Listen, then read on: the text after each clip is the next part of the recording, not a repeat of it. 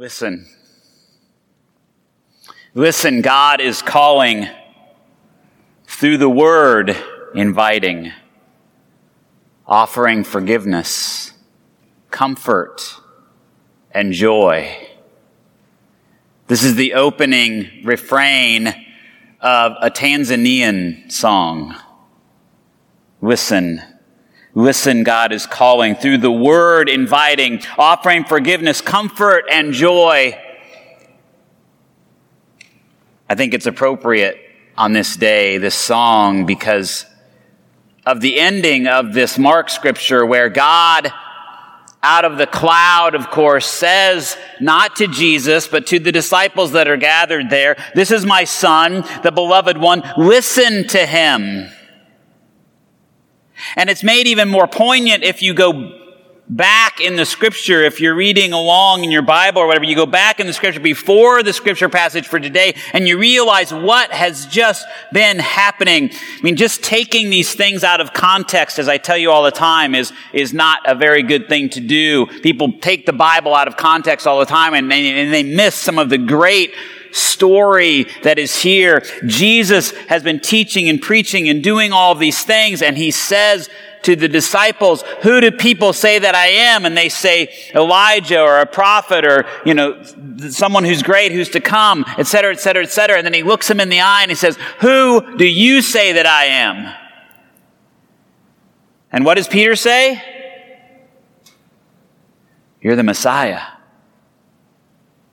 You're the Christ. You're the anointed one. That's what that word means. So, so Peter gets it right. Peter gets it right. And right after that, it seems like their ears close. Then he began to teach them the Son of Man must undergo great suffering and be rejected by the elders, the chief priests, the scribes, and be killed, and after three days rise again. He said this all to them quite plainly, is another way to do that.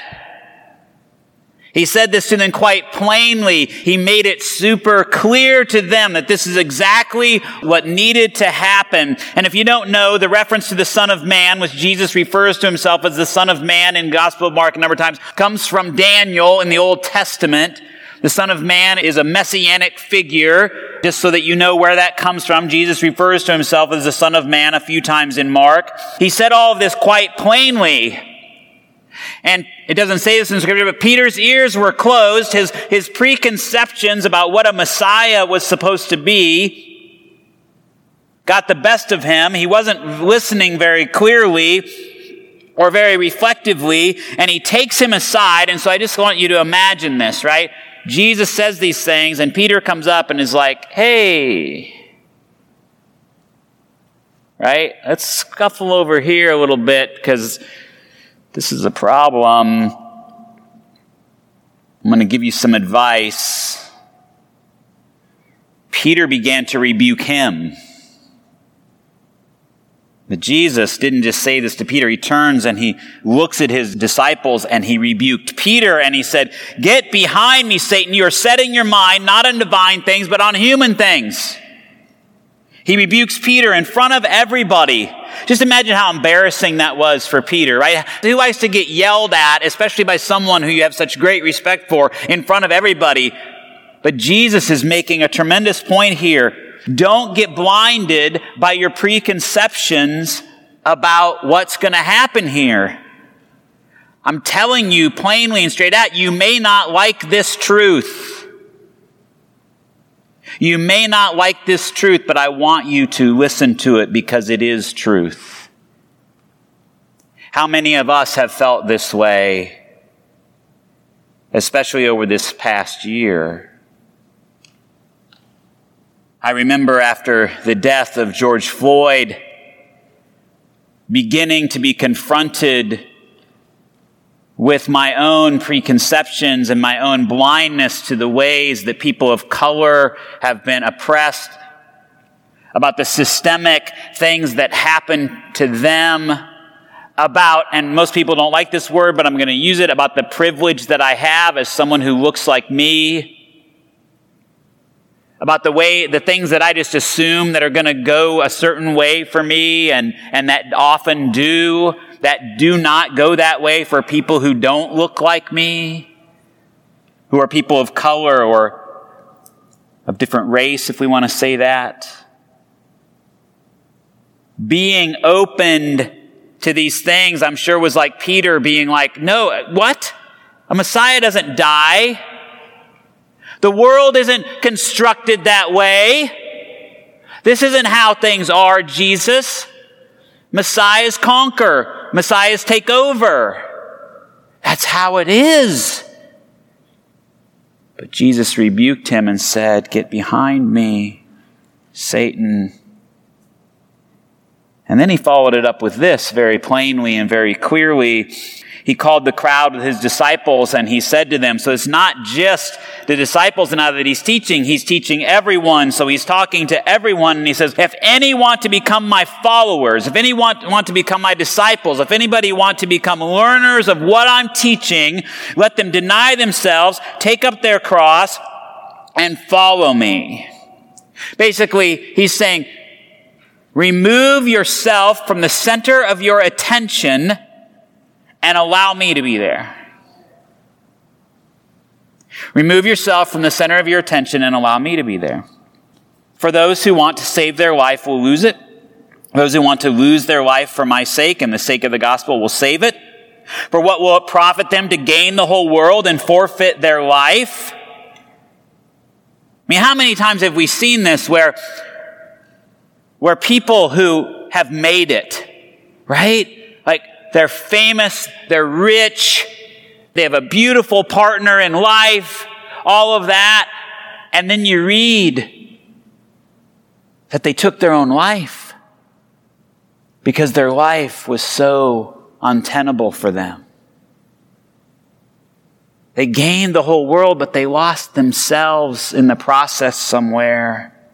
And it doesn't just happen there. We, we all often trade things to get things in certain ways because we, as Martin Luther said, sin is being curved in on ourselves. It's almost like we get so focused on belly button gazing. We're so curved in on ourselves, on our wants, our needs, our desires, that we miss the point of denying ourselves of dying to ourselves and allowing Christ to be our life. And it's not easy. I mean, dying, who really wants to die? And if we know we're going to die at some point in our lives, just we always talk about let, let me go in the middle of the night, you know? Let me go without pain.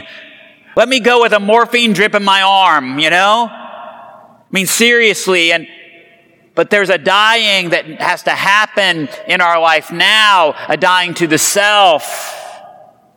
That Jesus, and it's so hard, it's so hard, and we can't do it, this dying to ourselves, that Jesus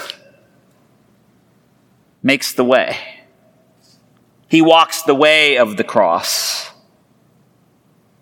He dies that we might die to ourselves and have life, a new life. He walks ahead of us. Dying to ourselves is listening and discerning the hard truth about ourselves in every situation. It's listening and it's coming face to face with our twisted, navel gazing, self absorbed, sinful selves. This sin, this twisting up, and I know people don't like the word sin because of the word original sin and all of that, but our brokenness, if we want to talk about it that way, it's sinister, it's insidious. It sneaks in all the time, all around things, even things that we think that we're doing that are good. They're tainted with this self-absorption. Lord, don't I know? I mean, it's so tainted, it's so insidious, this sin, that this idea about denying ourselves and taking up our cross and following Jesus has gotten used against certain people in our culture. Especially the, the female of the species. Right? Because you're supposed to deny yourself. You're supposed to give everything to your family, to your job, to your neighbor, to the school where your kids go. You're supposed to bake the cupcakes. Well, you're supposed to make the money for the cupcakes, go to the store, make the cupcakes, deliver the cupcakes, sell the cupcakes, collect the money, and do it all with a smile. And then, if you get a little frustrated about that, or, or you need a little break from that, you know, the church has often been really helpful to say, well, you just deny yourself, you know, get with it. Because if you, there's this weird thing, right, for those of us who are helpers, and we expect, I'll just say, we expect the women in our lives and the women in our culture to be helpers. We expect them just to go on and on and on. And when they identify, ah, I'm, I'm, I'm tired. I need time for myself. I need time to recharge. There's this guilt that comes in because caretakers aren't supposed to take care of themselves. They're just supposed to have the energy of an Energizer bunny and just keep on going on. So we've used this against people. That's how dark and insidious our listening is, our brokenness is. This not listening to things and not discerning hard truths about ourselves and other people. We've done this to people of color as well. Right? Don't speak up. You're supposed to just take your cross and do what you're supposed to do. Accept where you are in life and just do what you're supposed to do. Don't speak up. Get back in line. I mean, it's dark. It's wrong. And yet we often use texts like this to do that. And at the same time, well, let me back up for a moment.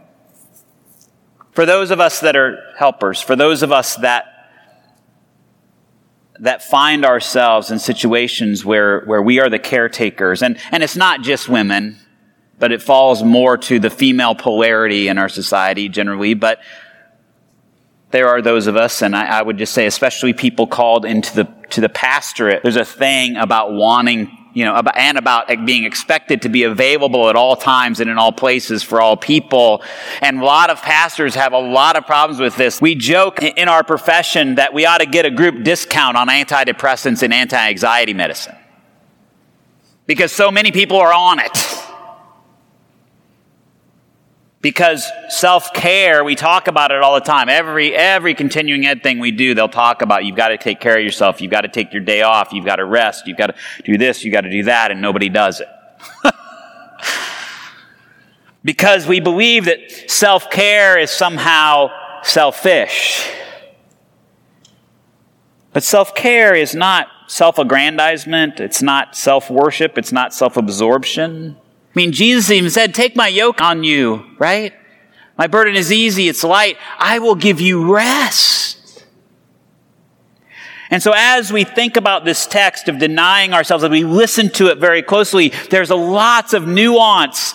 Just like this board game that Katie's talking about, there's just a lot there. How do you know between the orc and the elf and the whatever, you know? There's so much and it's, it's so rich, right? The, that's what makes the game fun and interesting and subtle is all of that. That's what makes life so interesting is there's so many subtleties. We want things to be easy. We want it to be one or zero. And life is not one or zero. It is rich in its complexity. It's rich in its colors. It's rich in its cultures. And we are called to listen. And we are called to remember that faith is not certainty because faith is more flexible and resilient than that. Hope is not simply optimism. It too is more flexible and more resilient than simple optimism. So during this time, this 40 days of Lent, you're being invited again and again to listen.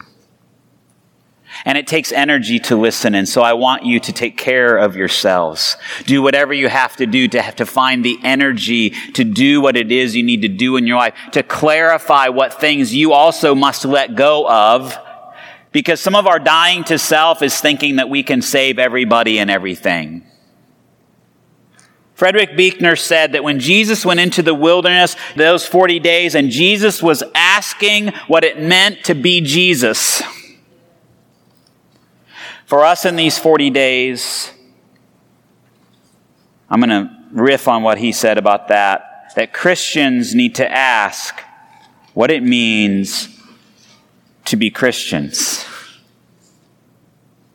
And we are invited to listen. Amen.